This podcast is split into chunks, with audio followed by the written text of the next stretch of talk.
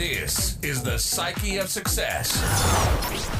Podcasting around the globe. Join us as we interview superstars in their respective fields and help you master the psychology of winning big in business and in life. Here's your host, author, speaker, and business coach, Jody Holland. Hey guys, Jody Holland here with the Psyche of Success. I am with Adam Beckner, who owns Entertaining with Influence. What's going on, guys? Glad to have both of us here. We want to talk a little bit about the creative process. I think right now it's more important than ever to learn to create.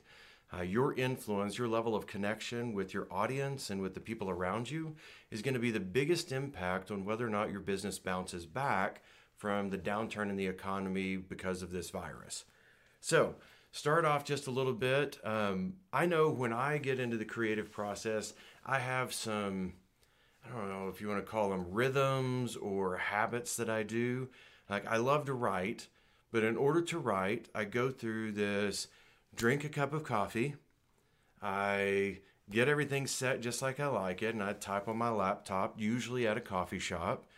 I start looking at my my program that I want to write, and then I just close my eyes and I spend about two or three minutes just breathing deep, relaxing, and allowing the words to come to me, and then I start writing. So, do you mm-hmm. have something that you do before you're doing video production or creating a video? So what I do, uh, this is uh, this is what I call like setting the vibe. So I set the vibe in the room, and you know I have a studio, so I have my uplights, and I have like my theme color lighting that I go with, which is that's the blue and the red, and then you get the purple mixed in together, so you get you kind of get it all in there. And so I set the vibe by, I turn on my lights, then I have a certain playlist that I listen to. It's what they call like lo-fi beats. And with lo-fi beats, it it's helped to like, you know, stimulate my brain in the right way. That way it kind of I shift into a creative process. You know, so that's kind of like my drug, you know, is lo-fi beats. And then I have like this little um, scent diffuser that, you know, sprays out peppermint the peppermint Ooh. scent. So you know, like how back in grade school, teachers would be like, "Make sure you bring your peppermints, so that way you get good grades on this tax test." You know, that kind of thing. That's what they were telling me. Yeah. And so it's kind of the same thing. Peppermint serves as a stimulant for me. That way, I can stay focused on what I'm trying to do. So what's interesting from a psychological perspective, peppermint and citrus both stimulate memory recall. Really. And so when you're trying to think back to what you want to talk about or what you want to get done, either one of those scents actually does make it easier to recall what you wanted to talk about. And I keep peppermint with me at all times, but it's a peppermint oil. Yeah. And so I'll just put a little oil on my wrists and uh, as part of the vibe. I have done at times I listen to music and at times I don't. Typically, when I'm listening to music, I'm either listening to smooth jazz, no words, just jazz. Yeah, I've, I've tried that. I've tried jazz. Jazz just doesn't do it for Not me. Not your thing? Yeah, not my thing. And then the other one is I go to YouTube and I, I do study music for concentration, like search that. Mm-hmm. Yeah. And that's probably similar because it's just like this. I mean, that's exactly what I did. Is I use Spotify for everything, just because all my my computers are Windows, and so you can't get Apple Music on there. Yeah. And so I use Spotify for everything, and that's what they have. They have all kinds of playlists. If you just type "focus" in the search bar, they bring up any type of playlist that you want to listen to. And I've gone through a lot of them, but I just have my certain one that I listen to, and it it does well for me. That's awesome. So one of the other things that I, I do when I first started writing, I mean almost 20 years ago, I would write a little bit and then I go, so what do you think? What do you think? Is it okay? Is it okay? And I would ask for feedback. And it took me nine years to write a book because I kept asking for feedback. Mm-hmm. And I don't remember where I heard it. It may have been Steven Pressfield or something like that. He wrote the book The War of Art and Do the Work, really good books. But he talked about writing for the trash can, if I'm remembering correctly. And when you write for the trash can, you really don't give a crap what anybody thinks of it. You're mm-hmm. writing it because you're a writer. And that's like if you're doing a video, you do the video because that's who you are. Yeah, of course. So when I learned to write for the trash can, and I stopped worrying about whether or not people were going to like my writing. I wrote a lot. And 19 published books now based on just sitting down and free flowing with the writing, allowing the universe to tell me what to say and my fingers to write it out. So I see myself from a creative process sometimes as a translator more than I am the originator of the idea. And a lot of people that I know that are also very creative types, they do something similar, like getting in your vibe or whatever. You're like, okay, what is it that the world should hear? Mm-hmm. And they go, you know, no, no, scratch that. What is it that I need to hear that could serve the world also? And then that's what you free flow with, whether it's your audio or your video or your writing or whatever. Yeah, it's actually kind of funny that you mentioned that because I do that because I write scripts before I do my video just because my brain is so busy. It's like, it's like just I'm going through file cabinets, you know? Yeah. So I have to write a script that way I stay on point with what I'm trying to do. And there are times where I ask people like, "Hey, what do you think about this script?" And then after I actually record that video, I don't like the video, and that's just because I felt like I got too much feedback on it. So, yeah. and, and so it's kind of weird that you brought that up. And, you know, another point to that is, you know, I tell my clients a lot that you just need to make the video for you, you know, so what is that video that you're trying to do? Like, what is that going to do for you after it's already been created and shared with your audience, your friends, your family, whatever it is? and that's one of the things i structure my content around is you know these are the you know these are the steps that i use to go through my journey and so i just want to share those steps you know because those those steps are real personable to me and it's it's just what allows me to be real and I, I will tell you, I mean, just listening to your stuff, the steps that you go through, and you're like, well, this is what I did. Mm-hmm. I'm like, God, yeah, me too. Yeah. And so I think that when you speak for yourself and not try to be the voice for other people, you speak for yourself, other people put themselves into the story yeah and start to understand it yeah because i mean there's two sides there you have you know what you did and what others did because i could just as easily go well this is what this creator did to get there but this is what i did you know yeah. what what they did did not work for me and what i did probably won't work for them yeah, but it will work for somebody, mm-hmm. and that is the reason so many creators have the followers that they do. Is like, oh, I so identify with that. It's like you're talking right to me. Yeah, and so I, I think, you know, you got to set the vibe. So that's one of the things we both agree on. Yeah. You've got to free flow the information for yourself, not for other people. Mm-hmm. And then other people will insert themselves into the story and interpret it exactly. for what they need. Exactly. And then I think the third thing is, and I heard Seth Godin say this one time winners publish. And yeah. so you you can sit around and worry all day long about what people are going to think of you and whether or not they're going to like you, but in the end, the only people who get to win the game are the ones that are in the arena. You know, and it you don't even have to be 100% better on whatever your next piece of content is. You just have to be 1% better than what the last piece that you published was. Yeah. You know, I mean, because when you publish a piece of content, you know, this is probably a high percentage, but you're still about 90% further ahead of the person who's still sitting on their ideas. Well, you're exactly right. And the one that's just sitting on their ideas, that is that's little c creativity. Mm-hmm. So what? You had an original idea. What'd you do with it? Uh, it's not a, the capital C creativity until you go out and share it with the world, and it's a novel idea. Mm-hmm. So something unique and different than what we've seen before that has an impact and is actually useful. So I think you know, from my own perspective, I hear people ask me all the time about whether it's executive coaching or training or or speaking or writing, like all the things that I do, they're like, oh my gosh, how did you get started? And the real answer is I just started. Yeah. And so I let go of the fear of being evaluated and started pursuing what I knew was inside of me and what my dream was. And I did it because I loved it.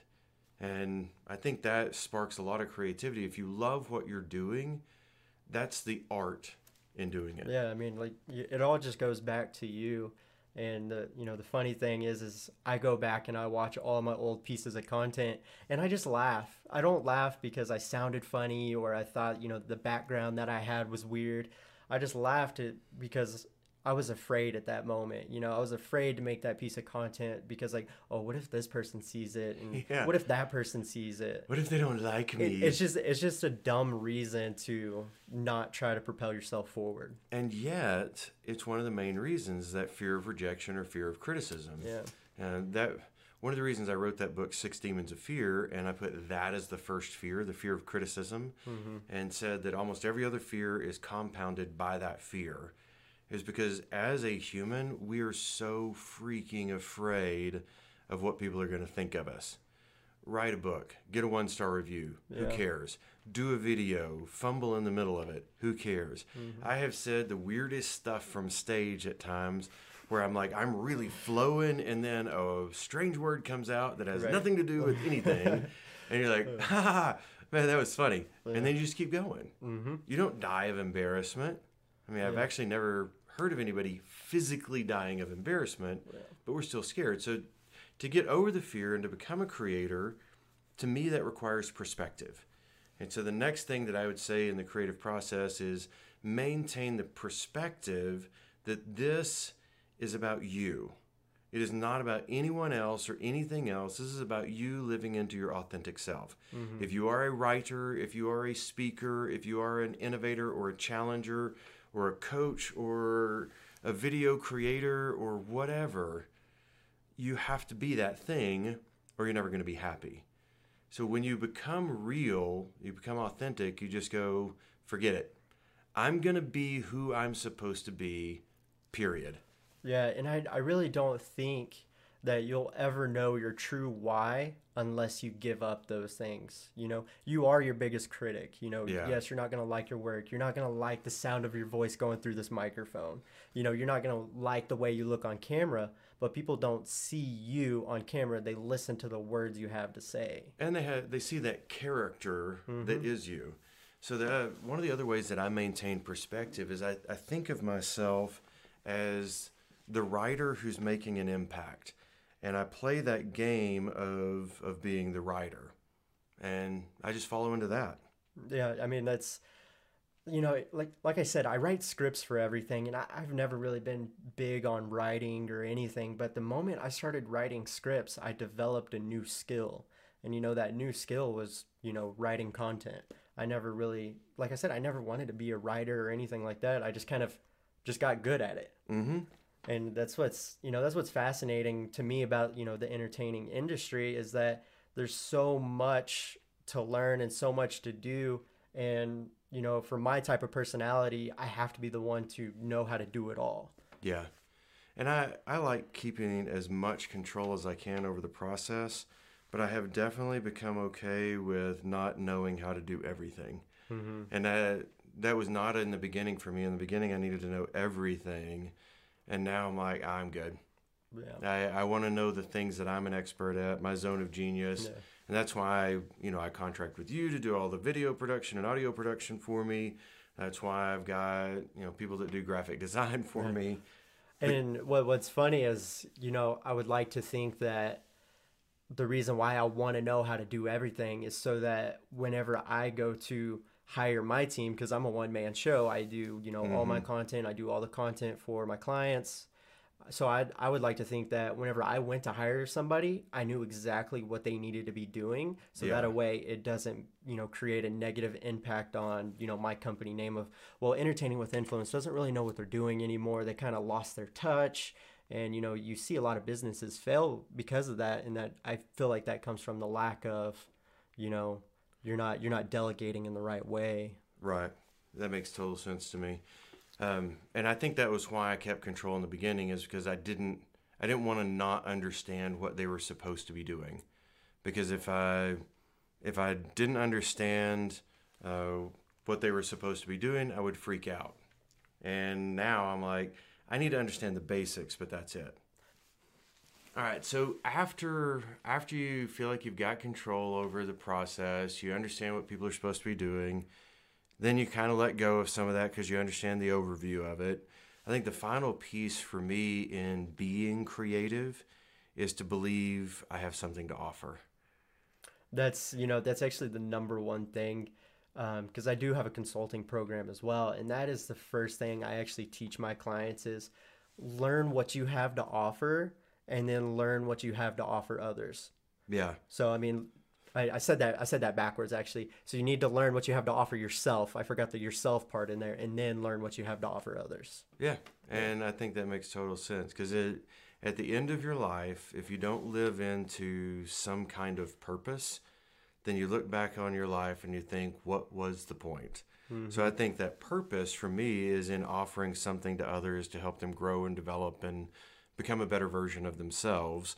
And That's why I focus so much on improving their their internal talk and improving their leadership and improving their communication because those are the things that have an impact. Yeah. And they're the things that I have to offer me because I had to mm-hmm. teach them to myself first and now I have to offer the rest of the world. Yeah, that's awesome. Because I mean, just for me, what I have to offer myself is just a different type of lifestyle that's really not seen or even heard of.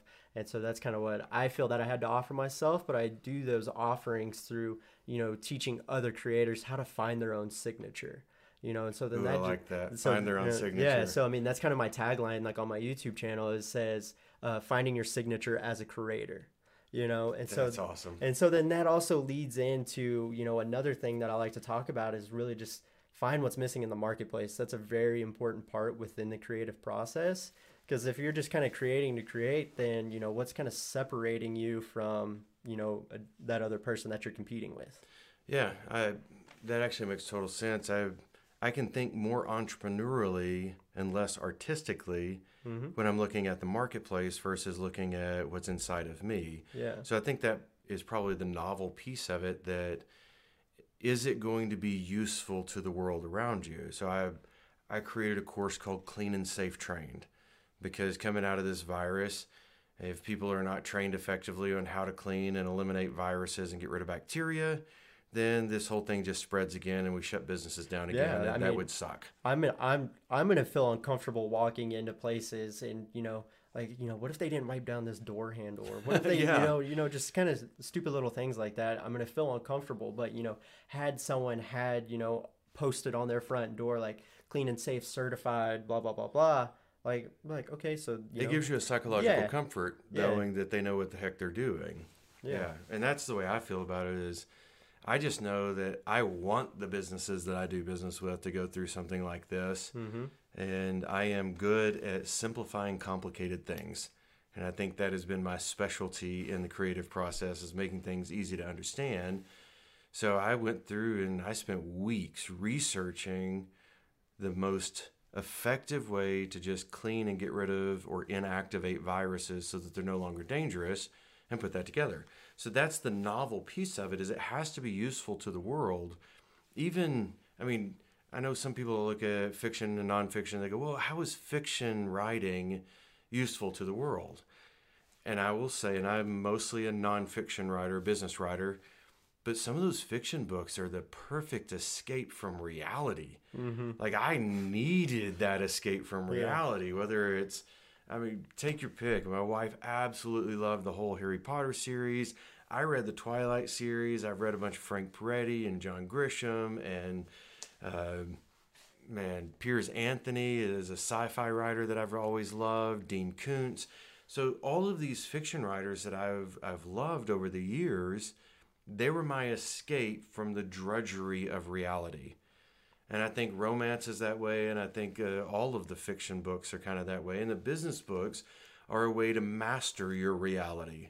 yeah So sometimes you want to escape, and sometimes you just want to be the king or queen of reality. Yeah, I know whenever I went into business for myself, you know, as a kid, I liked to read, you know, kind of grew up, got into high school, then I just kind of stopped reading just because I didn't want to do it. That happens a lot in high school. you know, and even kind of through college, I never really picked up a textbook at all. Just if I needed something, I went directly online and got it offline and, you know, did that whole route. But the moment I went into business for myself, I just started reading again. And I never thought I'd be the type of person to like read business books or spend two hours reading a book on YouTube trying to figure out, you know, what I can do differently to really stand out on the platform. You know, I never thought I was going to be that guy. But what's funny is about the reality stuff for the seven weeks that we've been in shelter in place, I had an a little moment where I started to mix reality with fiction.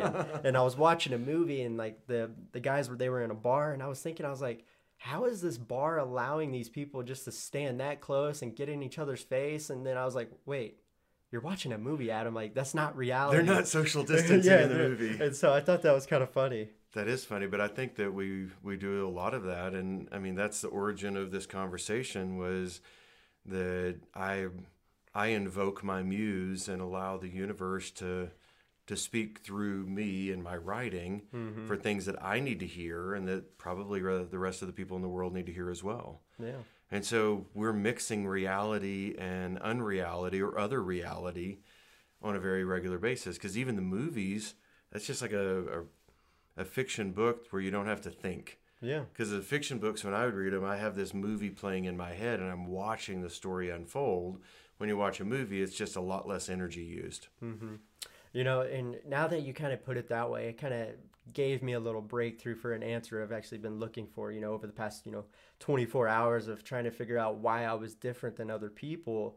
And just with the little mix of reality there, it just kind of goes to show me that with the way that I portray my content, I try to I went I'm not giving back in secrets on it, but I try to, you know, live the life people wish they would because Mm-hmm. you know, it goes back to speaking in, into existence, you know, so I'm trying to live the life that I want to live. Like I said, what I have to offer myself is lifestyle.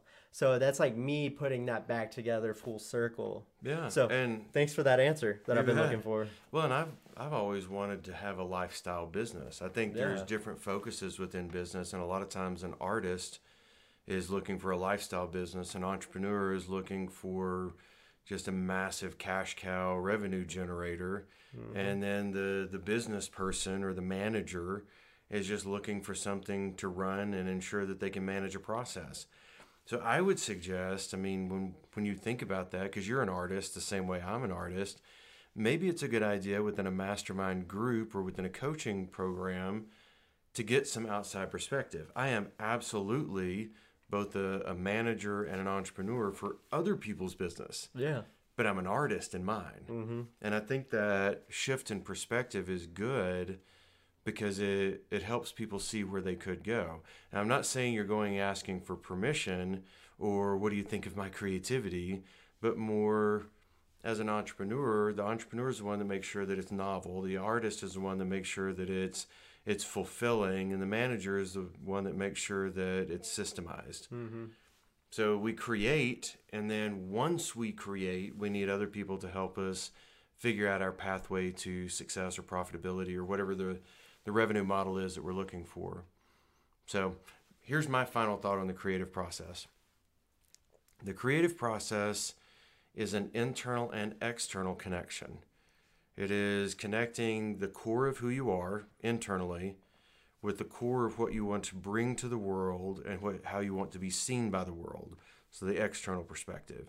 And when you get the internal and the external in alignment, who you are and what you're doing match up, magical things happen. But when you don't get into alignment, then horrible things happen, and most people are miserable when they're out of alignment. So that's my parting thought on this is that you've got to be true to you internally and externally. Yeah. Uh, and, you know, just to kind of, you know, I'm going to put it in, you know, more of a simplistic way. I mean, it kind of goes off at internals and externals, like you said. Yeah. But for me, just to keep it real simple, that way my mission stays simple and I'm not, you know, making everything so complex that I get lost in what I'm doing is, you know, my internal factor is, you know, what does Adam have to offer himself? And my external is what do I have to offer others? Yeah. So kind of back to that, you know, why am I here and why do why does that matter? So Yeah, exactly. Well, I've loved the conversation. I hope you guys have loved it as well. If you have any questions, make sure you reach out to us. Love for you to give us a, a rating on what you thought of the show and offer us some suggestions. If there's a topic that you want us to cover, I'm a business psychologist. If it relates to psychology, leadership, or success, I'm your guy. I can help you out any way that you want and bring you the information that you're looking for. If you want to know how to be an entertainer and how to create and elevate your influence, that's not me. That's Adam. so reach out to one of the two of us and give us some ideas. We'd love to create a special show for you.